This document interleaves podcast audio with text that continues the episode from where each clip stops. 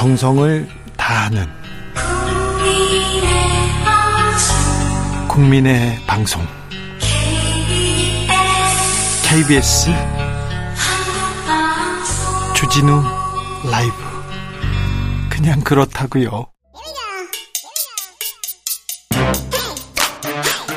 상막한 뉴스에서 벗어나서 순수한 음악 얘기로 순수 음악 방송은 아니고요. 음악과의 수다 시작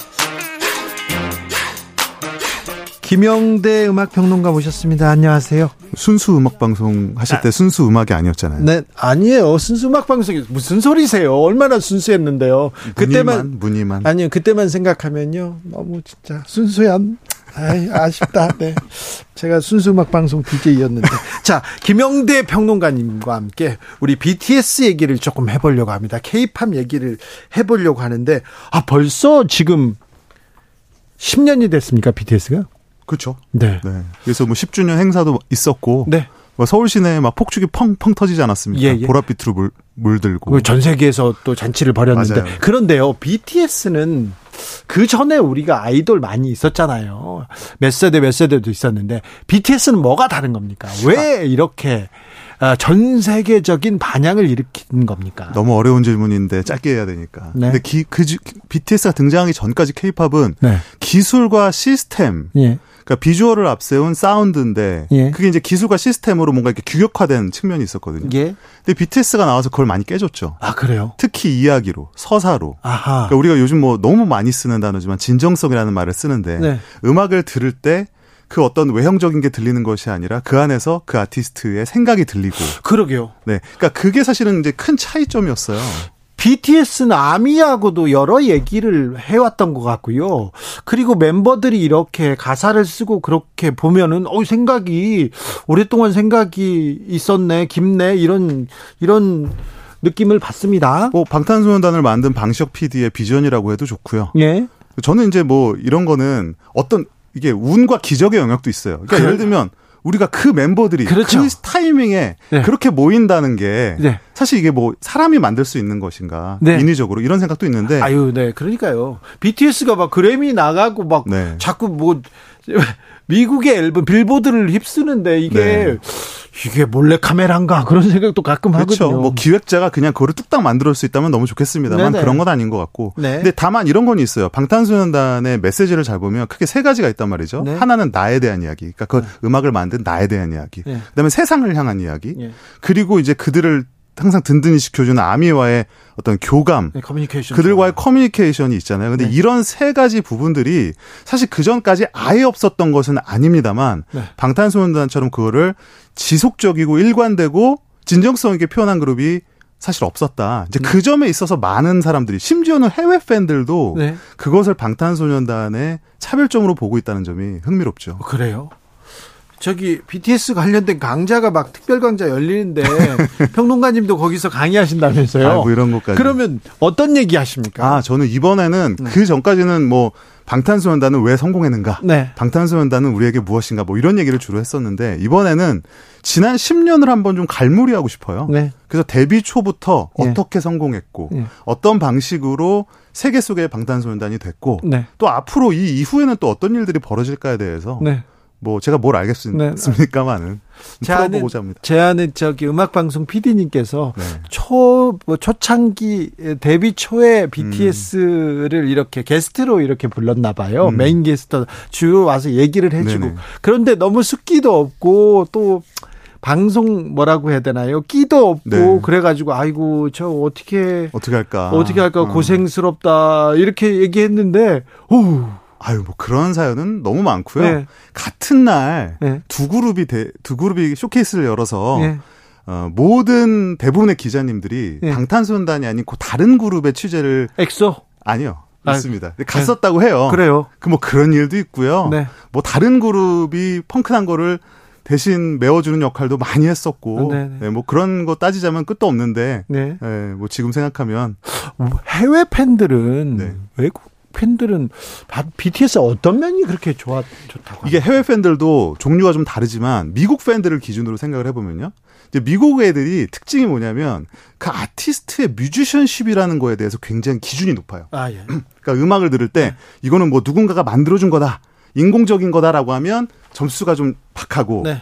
이것은 아티스트의 뭔가 본연의 것을 표현한 것이다라고 하면 점수가 높거든요. 그렇죠. 근데 그런 부분에서 수많은 보이그룹이나 이런 아이돌 중에서도 방탄소년단을 높게 평가하고 네. 심지어 나아가서는 케이팝에 대한 막연한 반감을 좀 깨준 역할도 있어요. 그렇죠.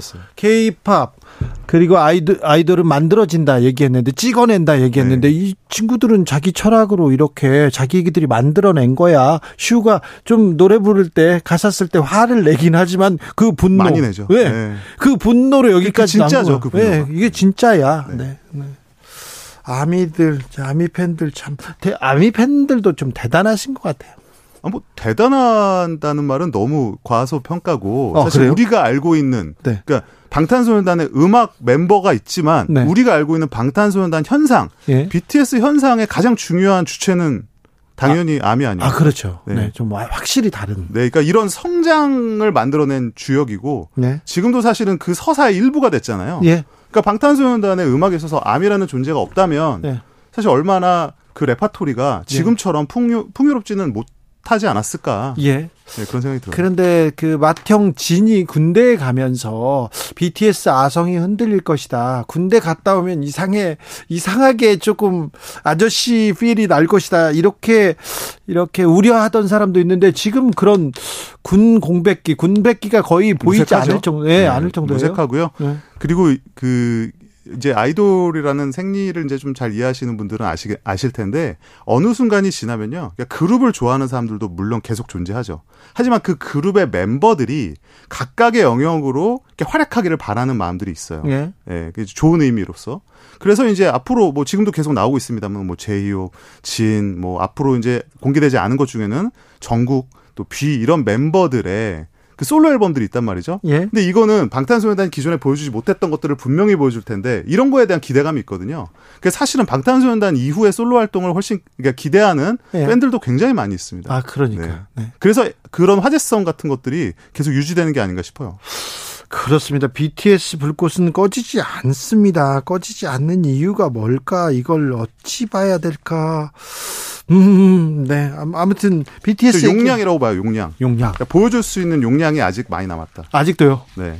그러니까 그룹으로서는 많이 보여줬죠. 네. 솔직히 말하면 그룹으로서 보여줄 수 있는 서사에 이야기에 어느 정도 한계는 왔다고 생각을 해요. 그러니까 물론 이제 더 앞으로 경험하고 예. 이런 것에 따라서 추가가 되겠죠. 근데 네. 솔로 멤버들이 보여줄 수 있는 스토리들은 아직 많이 남지 않았을까요? 그렇습니까? 네. BTS 말고 아 BTS 말고 다른 그룹이 이렇게 좀 주목을 받는다든가 관심을 받는 해외 팬들한테 아, 주목은 많이 받고 있죠. 지금도 어디, 어디, 뭐 스트레이키즈, 네. 에이티즈 뭐 최근에 걸그룹들도 많이 주목받거든요. 네. 뭐 뉴진스 뭐 잘 아실 텐데. 네. 뭐 르세라핌, 네. 아이브 이런 그룹들 네. 지금 뭐 4세대 뭐 나아가서는 지금 5세대라는 말도 있는데 네. 이런 그룹들이 뭐 계속 주목을 받고 있죠. 네. 근데 예전에 이제 뭐 팝 음악 생각해 보면 비틀즈 이후에 그 다음은 누가 될 것인가라고 할때 그렇죠. 우리가 비틀즈만큼 대단한 그룹을 기다리는 건 아니에요. 네, 사실은 네. 그건 어렵죠. 네. 하지만 그 판이 커졌다는 건 우리가 인정을 해야 되고 네.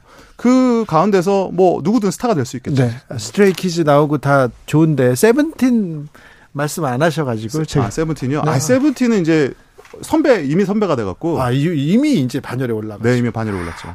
400만 뭐 장씩 파니까. 그러니까요.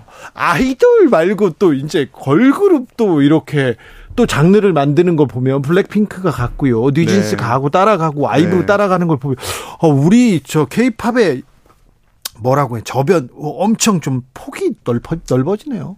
넓어져야죠. 네. 아직은 좀 부족한 것 같아요. 그래요? 넓어져야 된다고 생각을 하고 지금까지는 또 우리가 또 아주 일부 아이돌만을 한국 대중음악의 전부로 인식하는 시선도 없진 않았죠. 물론 예. 가장 잘 팔리는 상품이니까. 예. 예. 근데 앞으로 이제 그런 또 다른 장르 음악들, 뭐 힙합, R&B 좀 가능성 있다고 보거든요. 그래요? 네, 이런 음악들이 좀 더 알려져야 된다고 생각을 하고. 네. 예, 그 안에서 좀 다양한 이야기들이 좀 발견이 됐으면 좋겠어요. 다른 다른 안 될 것 같은 그런 부정적인 표정을 하고 계신데요. 저는 뭐 우리 힙합은 뭐 네. 어, 세계적으로도 경쟁력이 크지는 않다. 한국말이라 그럴 것 같죠? 네. 저 우리 우리나라 사람들이 옛날에 네. 외국 힙합이 뭐가 좋았는지 아세요?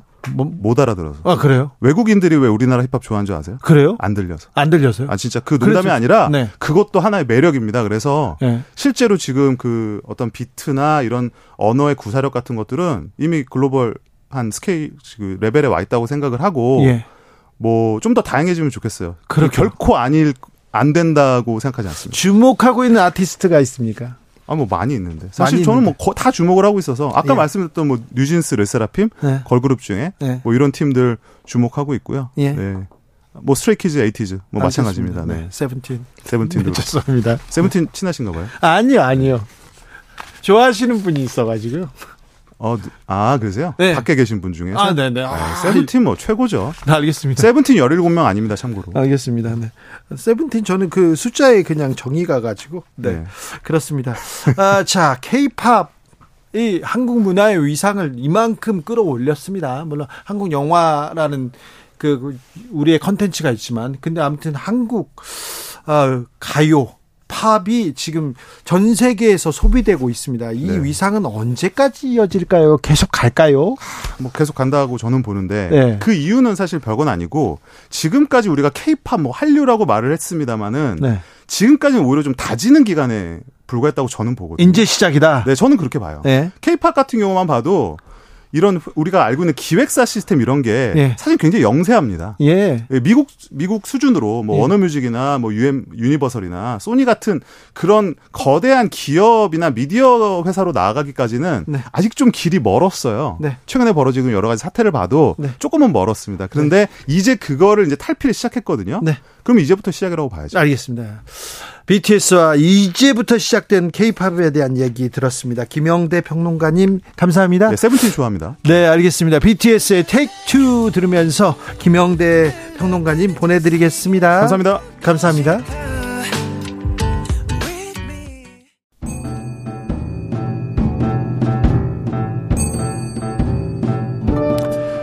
태초에 철학이 있었다 하늘과 땅 사이 세상의 모든 질문 이제 철학으로 풀어보겠습니다. 철학 어렵다고요? 일단 맛이라도 봅시다. 철학의 맛. 정치 철학자 김만권 박사 오셨습니다. 예, 안녕하십니까. 김만권입니다. 조형근 소셜랩 접경지대 소장 오셨습니다. 예, 안녕하십니까. 네. 이제 또 스레드라는 게 나왔대요. 새 소셜 미디어인데요. 네. 두 선생님들, 네. SNS 하세요? 아, 예, 합니다. 어, 하, 하세요? 네, 뭐, 저도 하죠, 예. 아, 저도 하는데요. 전 잘 안 해요. 네. 그래서 트위터가 처음 나왔을 때, 네. 다 이거 해야 된다, 해야 된다. 맨 나중에 해요. 음. 그래서 이제 트윗만 했으면 좋겠는데, 이제 페북 해야 된대요. 음. 하, 페북으로 가서 페북을 하면 또 다른 거 나와요. 또 스레드까지 나오고, 아. 아니 저는 나름대로 네. 네. 페이스북을 굉장히 제가 하는 일과 연관지어서 네. 꼭 필요한 것만 올리고 아 그래요 음, 사생활은 가끔씩 그냥 재밌는 거 있으면 음. 올리고 이래서 굉장히 절제한다고 생각을 하고 있었거든요. 네. 몇달 전에 제 같이 사는 네. 처가 얘기를 하는 거예요. 저보고 중독이라고. 근데 아. 아니 왜 그랬더니 밥 먹다가도 얘기하다가도 갑 자꾸 스마트폰 꺼내가지고 페이스북을 열어본다는 거죠. 저는 몰랐어요. 네. 음. 맞는 거예요, 그 말이. 이후에 제가 지금 많이 주의하려고 애를 쓰고는 있는데 음. 저도 중독에서 자유롭지 않습니다. 아니 뭐 저도 약간 그런 느낌이 있는 게요. 이게 최근에 밤에 자다가 새벽 2시, 3시 막 4시 이렇게 깨면 이유 없이 한번 열어봐요. 거기를. 아, 그 계속 보게 돼 있어요. 같은 증상이. 예. 그리고 주변 사람들이 뭐 뭐라고 얘기했는지. 음. 저는 사적인 얘기는 전혀 하지 않습니다. 그냥 뭐 그 뉴스나 소식 얘기하는데 제가 트윗이 100한 10만 명까지 있었거든요. 음. 그리고 어 뭐 페이스북 한 3, 40만 명 있었던 거야. 뭐 그런데 어 언제부턴가 보지 않습니다. 음. 그리고는 음. 그 저는 사적인 대화를 이렇게 올리는 거 그리고 뭐 음식 뭐 어디 갔어요 이런 거는 전혀 하지 않았습니다 한 번도 음. 그 그런 얘기 하는 거 싫어요. 음. 아니 뭐 저도 이제 어제 그 영화 평론가 한 분을 이제 어, 어제 그 만났었는데 이야기를 하다가 이제 그분이 최근에 정말 줄여보고 싶은 게 이게 SNS라는 거예요. 네. 음. SNS를 하다가 자, 온갖 이야기를 다 하는 자기 자신을 발견하게 된다고. 특별히 예, 뭐 한, 맞아요. 한국 사람들 예. 그리고 또 뭐뭐 뭐 미디어에서는 젊은 층이라고 얘기하는데 인생샷 찍는다, SNS 중독이다, 사랑이다. 음. 그리고 과시욕 이것 때문에 과소비 과소비 계속 부추긴다 얘기하는데 어 정말 우리나라 사람들이 그렇게 음. 이렇게 보여주기 그다음에 음. 과시욕 그렇습니까?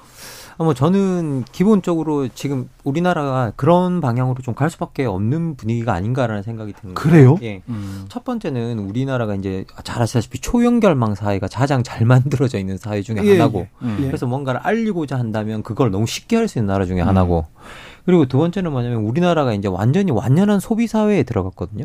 근데 소비 사회에서는 내가 뭘 쓰고 있는지를 남한테 보여주고 그거를 인정받는 게 자기 정체성이에요. 아니 뭐 왜 보여줘요? 그게 정체성이라고요? 예, 아니 근데 그렇게 생각하는 예, 분들이 예, 많아요. 예, 실제로 많아요. 그리고 이게 우리가 꼭 SNS는 아니라도 아니 아니더라도 휴대폰도 정체성의 일부네 일부예요. 그러니까 내가 어떤 휴대폰을 쓰는가가 내가 누군지가 되는 수가 있거든요. 아하. 그래서 휴대폰이 세 개 나오면 계속 새 거로 교체하시는 분들도 많고, 네. 예, 꼭 그리고 뭐 그 폰만 쓰시는 분들도 계시고, 네. 예. 그러면 이렇게 휴대폰이나 자기가 가지고 있는 물건들이나 이런 것들이 자기 정체성의 일부라고 생각하는 경우가 많고, 네. 그리고 기본적으로 우리나라가 또 이게 각자 도생의 사회잖아요. 그럼 이 각자 도생의 사회에서 가장 필요한 건 타인으로부터 인정이거든요. 음. 그러면 이게 SNS와 그러니까 소비 사회 그리고 SNS 뭐 이런 모든 것들 각자 사회 사회 분위기 이런 것들이 모두 다 어디서 어디서 만나냐 지독한 타인으로부터의 인정 욕구와 만나게 되는 사회인 거죠. 네. 그리고 그걸 가장 전파하기 좋은 기술적 배들을 가지고 있고 예. 그러다 보니까 우리나라가 이제 어떻게 보면 SNS를 통해서 자기를 과시한다거나 어떤 그렇고 있는데 그건 사실 저는 그게 자기 과시라기보다는 이 인정받지, 그러니까 진짜 우리가 초연결망 사회를 만들었지만 진짜 타인과 연결되어 있지 않은 거죠. 음. 타이 초연결망 사회에서 타인과 연결되지 못하는 사람들이 어떻게든 이 타인으로부터 인정을 받으려고 하는 그 욕구들이 그렇게 발현되고 있는 게 아닌가라는 네. 생각이 들 때가 있어요. 조영근 소장님 같은 좀 훌륭한 인격자들도 하나 올렸는데 아니, 좋아요가 만 개 달릴 달릴 때는 오 괜찮네 그러다가 뭐 5천 개 달리면 아 이렇게 실망하고 막 그러시죠? 아, 예, 예, 일단은 뭐 숫자가 너무 저 비현실적이어서 그렇긴 한데 저도 그렇죠. 일희일비하죠. 이게 음, 좋아요 숫자에 막 음. 그 굉장히 신경이 쓰이게 되거든요. 그래서 이게 보면 좀 전에 인생샷이라고 그러셨지만 네. 김만권 소장님, 저 선생님 말씀하시는 동안에 잠시간 인정이라는 표현 나왔잖아요. 사실 인생샷은 자주 찍을 수 있는 게 아니잖아요. 근데 그렇죠. 사람들이 늘 보면 인증샷을 찍어요. 인증. 그러니까 이게 뭐냐면 결국은 끊임없이 자기를 기록하고 전시하고 인증받으려고 하는 거예요. 네. 근데 이게 그러면 왜 이렇게 자꾸 인정받으려고 할까? 여러 가지 이유가 있겠지만 그 중에 결정적으로는 결국은 자기 삶이 불안정해서라고 생각이 들거든요. 네.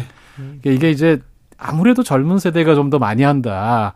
이렇게 얘기를 하는데, 그렇, 그렇게 보면 이게 젊은 세대일수록 사실은 불안하다. 삶이 불안정하잖아요. 불안정한 삶을 살고 아직까지 가족도 이루지 못했고 직업도 제대로 음. 불안정하고 음. 어 이게 사실은 굉장히 그 음. 흥미로운 이야기인데 음. 직접 연결은 아니지만 그 과소비 행태, 명품 소비 과소비 행태를 분석한 연구 중에 다문화 사회에서 이민자 집단일수록 명품 소비에 집착한다는 그런 조사 연구가 있어요. 아, 그렇군요. 그게 이게 어느 나라나 좀 그런 경향이 있다라는 거예요. 음. 그 이민자들이 왜 그런가 하면 당연히 그 사회에서 안정되지 못했잖아요. 네. 떠 있는 사람들이에요. 네. 제대로 인정받지 못해요. 그걸 음. 명품 소비를 통해서 음. 대체한다는 거죠. 그걸 충족시키려고 한다는 거예요. 입고 있는 뭐 이런 것들을 보여주면서 그렇죠. 다르다라는 걸 보여주는 거죠. 그게 결국 음. 이게 사실은 SNS 집착과 이 두 가지 음. 결국 통하는 현상이다. 네. 네. 결은 조금 다르지만 음.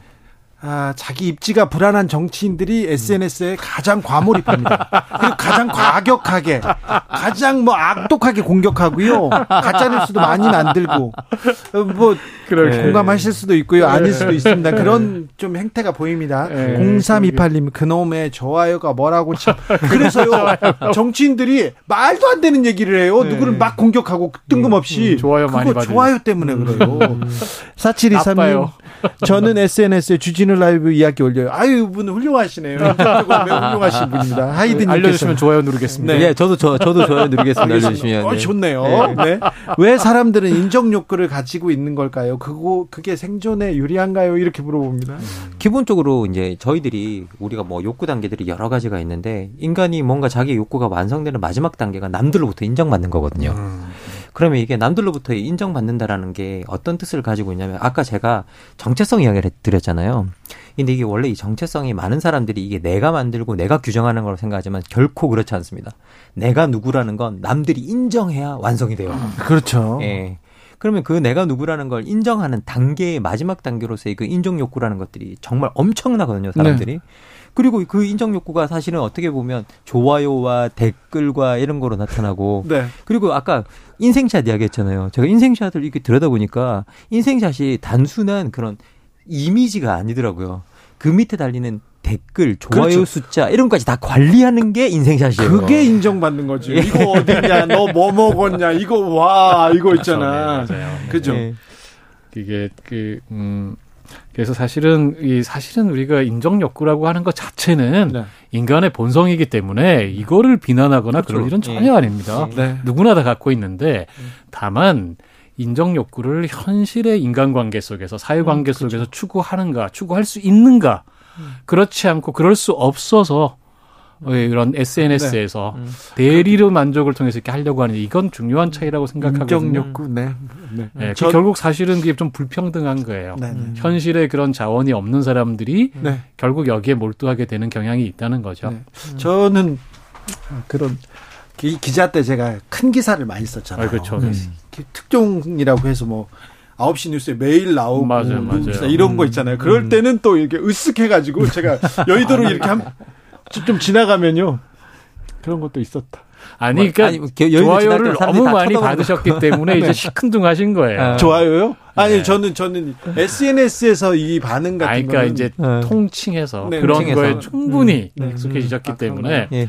저희 저희 흔히 말로 이제 포만감을 음. 충분히 느끼셔서 더 이상 좋아요에 배가 고프지 않은 저, 거죠. 죄송합니다. 자 네. 그런데 인생샷 그리고 이 인증샷 음. 매우 중요한 그 생활의 한 부분이 된 것 같아요. 음, 네. 그런데 어, 그래서요. 나는 뭐 이 정도 소득이야. 뭐 200만 원, 300 300만 음. 원을 받, 받, 받아서 이렇게 생활하고 뭐 해. 그런데 이 인생샷을 찍으려고 이 인증샷을 찍으려고 600만 원을 투자하는 사람을 봤습니다, 제가. 호텔에서 하룻밤에 스위트룸을 네. 빌려, 빌려가지고 옷을 30벌 갈아입고 찍어요. 그러면서 음. 나는 매일 여기 오는 것처럼 음. 나또 왔어 이런 것처럼 음. 30벌을 갈아입고 가네. 음. 근데 아니, 이게 트렌드랍니다. 네, 근데 이게 이제 그 실제로 이걸 연구한 연구소도 있더라고요. 아, 그래요? 음. 예, 그래서 이제 그 30대 여성학 연구자인 김주호 씨가 인생샷 뒤의 여자들이라고 하는 이제 책을 쓰셨는데요. 네. 그 실제로 2019년부터 2022년까지 네네. 인스타그램에서 인생, 인생샷 문화에 참여했거나 참여했던 20, 20대 여성 아. 12명을 인터뷰를 해서 쓴 아. 책이에요. 그래요? 예, 그러면 여기에는 이제 어떤 이야기가 나오냐면요. 어, 재밌다. 여, 예, 여기서 이게 자신만이 간직하는 인생샷이 아니에요. 아까 말씀드렸던 음. 무엇보다 여기서 제일 중요한 건 좋아요와 댓글을 제공해주는 조력자들. 음, 그렇죠. 이게 되게 중요하고요. 조력자요? 예, 조력자. 그리고, 예, 그리고 인생샷을 만들어주는 건 이 아름다운 배경. 아까 거기에 뭐 몇백만 원을 투자한다고 했지만 음. 실제로 여기서 제일 중요한 분들은 누구냐면요. 그 좋아요와 댓글을 통해서 아름다움을 승인하는 권력들이라는 거예요. 그래서 이게요. 네, 이게 뭐 어떤 옷 입는지 어디서 찍는지 뭐 어떤 보정 과정 거치는지 이거 다 고민 끝에 어떤 인생샷이 탄생하지만 진짜 인생샷은 어떻게 딱 완성이 되느냐? 음. 좋아요와 댓글이 달리면서 음. 이게 완성이 되는 어, 음. 것들이라는 거죠. 그럼 이걸 음. 왜 그렇게까지 하냐라고 하면 우리가 아까도 말씀드렸다시피 이제 이게 사실 생각해 보면 인생샷이라는 건 우리가 우리가 흔히 그냥 떠올리면 하나의 기억이잖아요. 음. 그렇죠. 하나의 기억을 음. 만드는 건데 그 샷이 특이하게도 댓글 까지 사후 관리가 필요한 건그 음. 그 본질이 기억이 아니라 음. 인정 욕구라는 거죠. 음. 그 귀여운 연인께서 예. 헐 그래서 저는 인생 샷이 없군요. 그러니까 인생 샷이 뭐 그냥 어 이 사진 이 샷 그게 아니에요. 예. 네. 그래서 사실은 이게 인증샷, 인생샷을 남기 위해선 수많은 조력자들의 협력이 필요한 거잖아요. 네. 굉장히 사회적인 행위인데 사실은 음. 알고 보면 되게 또 외로운 음. 행, 행위도 해요. 외로워서 그래요. 네. 그게 네, 외로워서 그래요. 그게 뭐냐면 너무 많은 분들이 다들 너무나 다 겪고 있는 거겠지만 식당에서 네. 혼자 혼밥하면서 네. 스마트폰만 보고 있어요. 네. 지하철에서 다 스마트폰만 보고, 보고 있어요. 있어요. 커피숍에서 마주 앉아서 서로 스마트폰을 음. 보고 있어요. 음. 그러니까 이게 한국인들이 정말 이 스마트폰에 열광하고 SNS 음. 많이 하면 돼. 근데 또 어, 굉장히 외롭고 우울해하거든요. 음. OECD 통계로 우울증, 우울감 음. 유병률이 36.8% 1위입니다. 음. 저희 알다시피 또 자살률도 오랫동안 1위를 차지하고 있잖아요. 그렇죠. 늘 사람들하고 연결돼 있는데 그 속에서 외로워요. 음. 이 외로움, 이거 김만권 선생님께서 이것이야말로 진짜 심각하게 정치적인 문제다라고 쓰신 글을 제가 감명 깊게 읽었거든요. 예. 아니 뭐 실제로 이제 이게 외로워진 사람들이 이 근본적으로 인정 욕구를 우리가 발휘한다라고 자꾸 하는데 이 외로움이라는 것들은 결국은 내가 진짜 어렵고 힘들고 이럴 때 내가 호소할 사람이 없거나 음. 아니면 진짜 인간의 관계 속에서 내가 관계를 맺지 못할 때 음. 이제 생겨나면서 고립되는 현상이거든요. 그렇죠. 그러니까 이게 내가 뭔가 다른 사람하고 잘 지내고 있을지 모르겠지만 겉으로는 잘 지낼 수 있을지 모르겠지만 내가 진짜 마음을 터놓고 내가 뭔지 누구인지를 밝히고 그런 음. 거 밝혔을 때 나를 내가 누구인지 누구인지를 확인해 주는 그런 동료들이 없는 상태인 거예요. 음. 그러면 그런 동료들을 결국은 우리는 찾고 인정을 받아야 내가 누구라는 것들을 인정받고 그, 음. 그로부터 내가 안정감을 찾는 행위거든요. 음. 이게 네. 알고 보면. 그런데 이게 주위에는 없는 거죠. 일상생활 속에서는. 이게 알고 보면. 근데 또요. 예. 주위에 사람들이 많은데, 사람들은 많은데, 그럴 얘기를 할 사람이 없어요. 그러니까요. 그리고 또 이 그 말을 꺼내놓는 용기가 음. 없어요. 이런 사람들도 많아요. 그게 뭐냐면 우리들의 인간관계라고 하는 게 오늘날 거의 전면적으로 사실 경쟁 관계잖아요. 네. 그러니까 그야말로 우리가 서로 간에 진심을 터놓을 수 있는 이런 친구 관계, 우정의 관계 이런 관계들이 점점 줄어들고 있어요. 직장에서든 사회 관계에서든 그렇죠. 이웃도 없잖아요. 이사는 세계에서 제일 자주 다니고. 예. 이러다 보니까 우리가 사실은 정말 외로워지고 음. 대신에 외로워서 이렇게 SNS에서 사람을 찾는데 반면에 우리 뭐 지금부터 바우만이라는 사회학자가 한 얘기지만 고독해지지는 못해요. 음, 맞아요. 고독한 건 자기 반성의 시간. 음, 고독하다는 건 이런 거잖아요. 자녀들이 성장하면서 청소년기를 거치면서 부모로부터 독립하고 싶어져요. 네. 음. 마음속에서 고독을 경험해요. 이럴 때 그런 음. 고독을 경험하면서 성숙해지는 거거든요. 네. 자기 혼자가 될줄 그렇죠. 알고 네. 자기 내면을 돌아볼 줄 알고 이걸 못 견뎌요. 고독이 있어 나는 외롭지 않아. 여기까지 가려면 좀 수준이 있어요. 네, 그런데 진짜 이제 통계적으로 들여다보면요. 이게 네. 전 세계적으로 가장 외로운 세대가 10대와 20대거든요. 음, 그리고 외롭죠. 이게 다른 세대와 비교할 수 없을 만큼 외로움의 수치가 높아요. 음. 근데 여기가 가장 SNS 헤비 유저들이 많아요. 그렇죠. 예. 아니, 근데 하루 저는, 몇 시간씩 하는. 예. 저는 그 17살 때 외로웠는데 지금도 외로운데 어떻게 하죠? 정신 연령이 자라지 않아 그렇게 마음이 네. 젊으시군요. 예. 그, 래 가지고 지금도 그런데 어쩌죠? 뭐 이건 뭐 이렇게 그 그건 스스로 잘 알아서 될것 같아요. 외로움에 외로움이 다 여기서 인생샷, 이 SNS, 네. 스레드 돌풍 여기까지 다 이어지는 것 같아요. 우리가 특별히 우리나라 사람들이 이렇게 SNS에 거의 좀 과몰입한 그런 모습을 보여줍니다. 그죠? 그 예전에 그 최인훈이라는 음. 소설가께서 네. 그런 말씀을 하신 적이 있는데 한국인들은 우리가 6.25 전쟁을 겪었잖아요. 네. 그게 벌써 반세기 훨씬 더 전, 70년 전 뭐 이럴 때 전인데 여전히 난민으로 살아간다라는 말씀을 하셨어요. 네. 그러니까 정착하지 못했다는 거예요. 네. 여전히 언제든 짐 싸서 떠나야 될 것 같다라는 그런 식으로 살아왔다는 거죠. 전쟁 이후에 한국인들이 살아온 삶이 열전으로서의 전쟁은 끝났지만 전쟁같이 계속 살고 있다는 거예요. 그게 아까 말씀드린 이민자 비슷한 건 거예요. 늘 떠 있고 붕떠 네. 있고 언제든 우리는 싸워야 되고 너무 경쟁적으로 네. 살잖아요. 그렇죠. 너무 각박하게. 네. 그것뿐만 아니에요. 지금 현재 우리나라 이제 뭐 1인 가구들 폭발적으로 늘어나고 있잖아요. 예. 그런데 1인 가구에 5명 중에 1명이 29세 이하예요. 음. 그러면 지금 우리 젊은 이 세대가 1인 가구에서도 가장 넓은 포, 그 비율을 차지하고 있는 거죠. 그렇죠. 그리고 이제 그다음으로 또 많은 비율을 차지하는 게 30대들이에요. 음. 그럼 20대, 30대들이 우리나라 1인 가구에서 가장 넓은 비율을 차지하고 있는 세력들이고 그리고 더 큰 문제는 뭐냐면 이 1인 가구들이 대다수가 그 상당히 많은 층들이 빈곤층이에요. 맞습니다. 그러니까 이게 빈곤하고 혼자 살고 그러면서 이게 이 고립되어, 고립되어 있는 어떤 그런 상황들이 만들어지는 거죠. 그래서 아까 네. 말씀드렸지만 사실은 외로움도 불평등합니다. 네. 음, 그게 가장 심각한 음. 문제죠. 실제로 우리가 이렇게 외로움을 가지고 조사한 한국의 조사 2018년 한국 리서치 자료를 이렇게 살펴보면 거기에 소득과 관련된 그 조사 자료가 하나가 나오는데 그 가구 소득 200만 원 이하에서 한 40% 정도가 외롭다라고 대답하고 있어요. 네. 그리고 그 40, 그 200만 원 이하에서 음. 외롭지 않다라고 대답하는 사람들이 거의 한 10% 안팎밖에 되지 않는 걸 음. 실제로 볼 수 있는데 문제는 뭐냐? 이게 200만 원 이상 되면 외롭다를 느끼는 건 좀 비슷비슷한데 외롭지 않다라고 대답하는 사람들이 많아져요.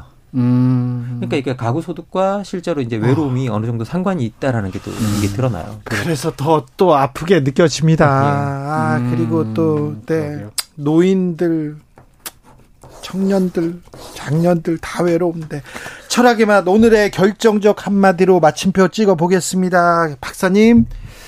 어, 연결되는 거는 온라인보다는 우리 정말 마음으로 연결되는 네. 그런 그런 인정이 인정이 있는 인생샷을 남기길 바랍니다. 네, 손 예. 잡고 온기를 예. 나눠야죠. 네. 예. 저한테 하는 얘긴데요. 네. 좋아요 클릭이 많다고 현실이 좋아지는 게 아니다. 네. 좋아요 클릭에 열광하기 전에 옆 사람과 좋게 지낼 네. 길을 찾자. 그래. 네. 주변을 이렇게 돌려보시고 네. 사랑하는 사람들, 가까운 사람들하고 네. 이 관계를 좀 더 이어지고요. 좋다고 얘기를 좋아요의 얘기를 외쳐주시면 좋겠습니다. 김만구 박사님, 조영구 소장님 오늘도 감사했습니다. 예, 고맙습니다. 감사합니다. 아, 오후 6시 기준으로 수도권 강원 영서에 호우특보 발효됐습니다. 전국적으로 많은 비 예보돼 있으니 각별히 유의하시기 바랍니다. 저는 내일 오후 5시 5분에 돌아오겠습니다. 지금까지 주진우였습니다.